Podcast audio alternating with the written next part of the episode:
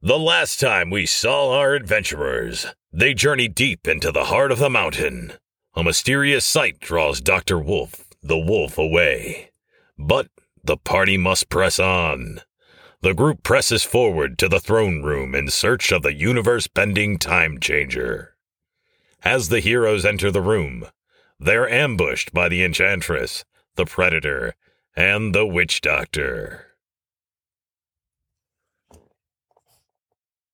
The gunslinger recovers, rolling over to turn back towards the throne. The enchantress slinks down the staircase, an empty pedestal at the top. In the enchantress's hand is an ephod. The ornate golden ephod is covered with small, strange crystals embedded in the chestplate, surrounding a larger center stone made of the same crystal. The time changer, gasped the wizard. Out of the darkened corner, stalks the predator, glowering at the heroes. An adjoining door that opens up onto the ascending staircase opens, and the witch doctor emerges, carrying a heavily singed wolf. The witch doctor casts down the wolf to the throne room floor below. The wolf hits the floor heavily, a whimper escaping his throat as he begins to transform back into Dr. Wolf. The injuries were too much, causing him to slip back into his human form.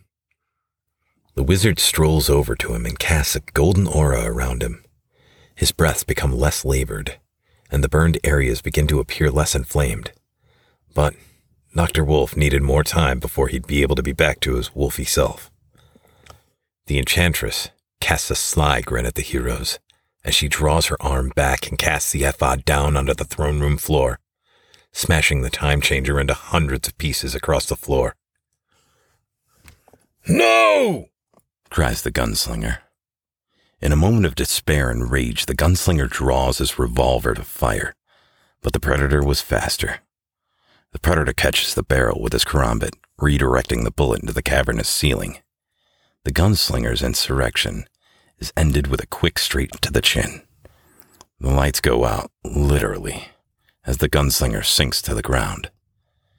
His vision in the bionic eye flickers, and the darkness closes in on the natural eye.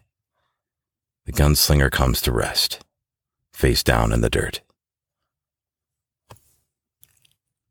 The marksman has his crossbow drawn but hesitates. They do not have the advantage here. It would probably be best to wait for when the odds were better. A quick glance at the wizard receives a nod in return indicating that he had the same thoughts.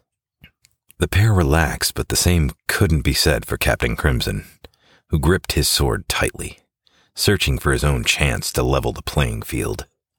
The enchantress chuckles, bending down to retrieve the large crystal that had been freed from the ephod.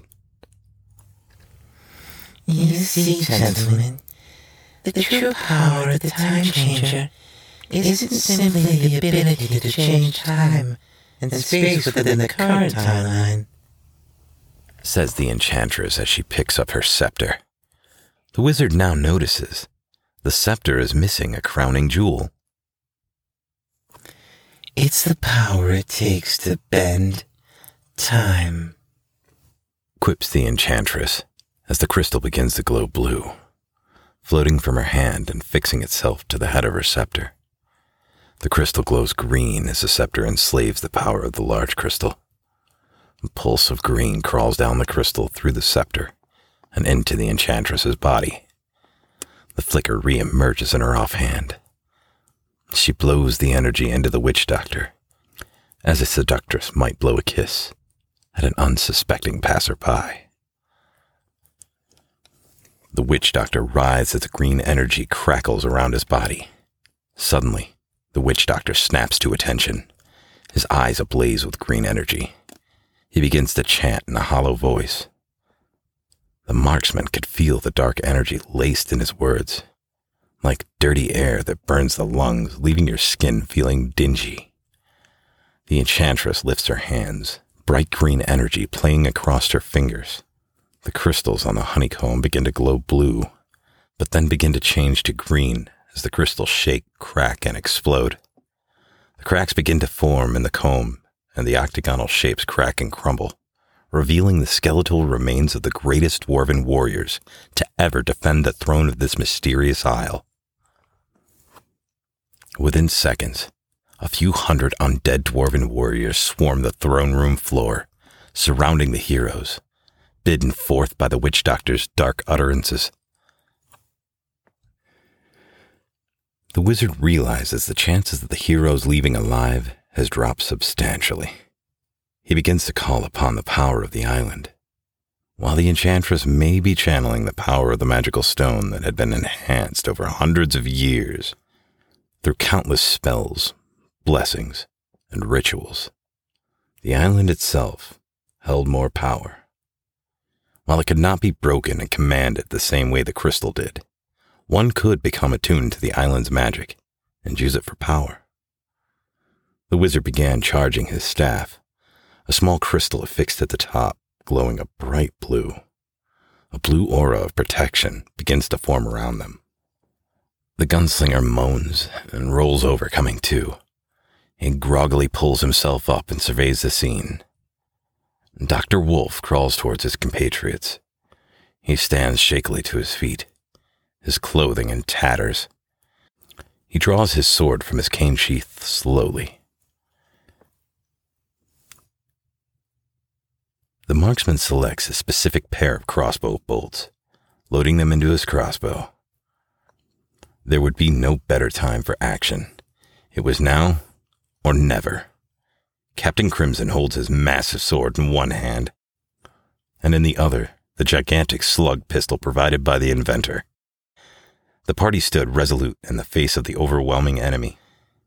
However, in each of their hearts, they knew this could very well be the end. Containing such evil could be their greatest victory. The enchantress laughs with an evil, grating laughter. Oh, stand down, wizard. I may be tempted to spare your lives. You could serve great purpose in my new kingdom. There's always room at my feet for another pet. She purrs seductively at the wizard.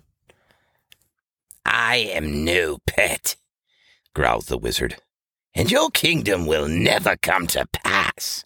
We will never bow to you. You, will bow in death. Hisses the enchantress. She raises her hand, casting a broiling fireball in the air. The wizard, seeing the magic, redirects his protective aura to shield and block the fireball, unsure if it will be enough. Savor your destruction. Cries the enchantress. And what with us? Calls a voice mockingly, cutting through the tension.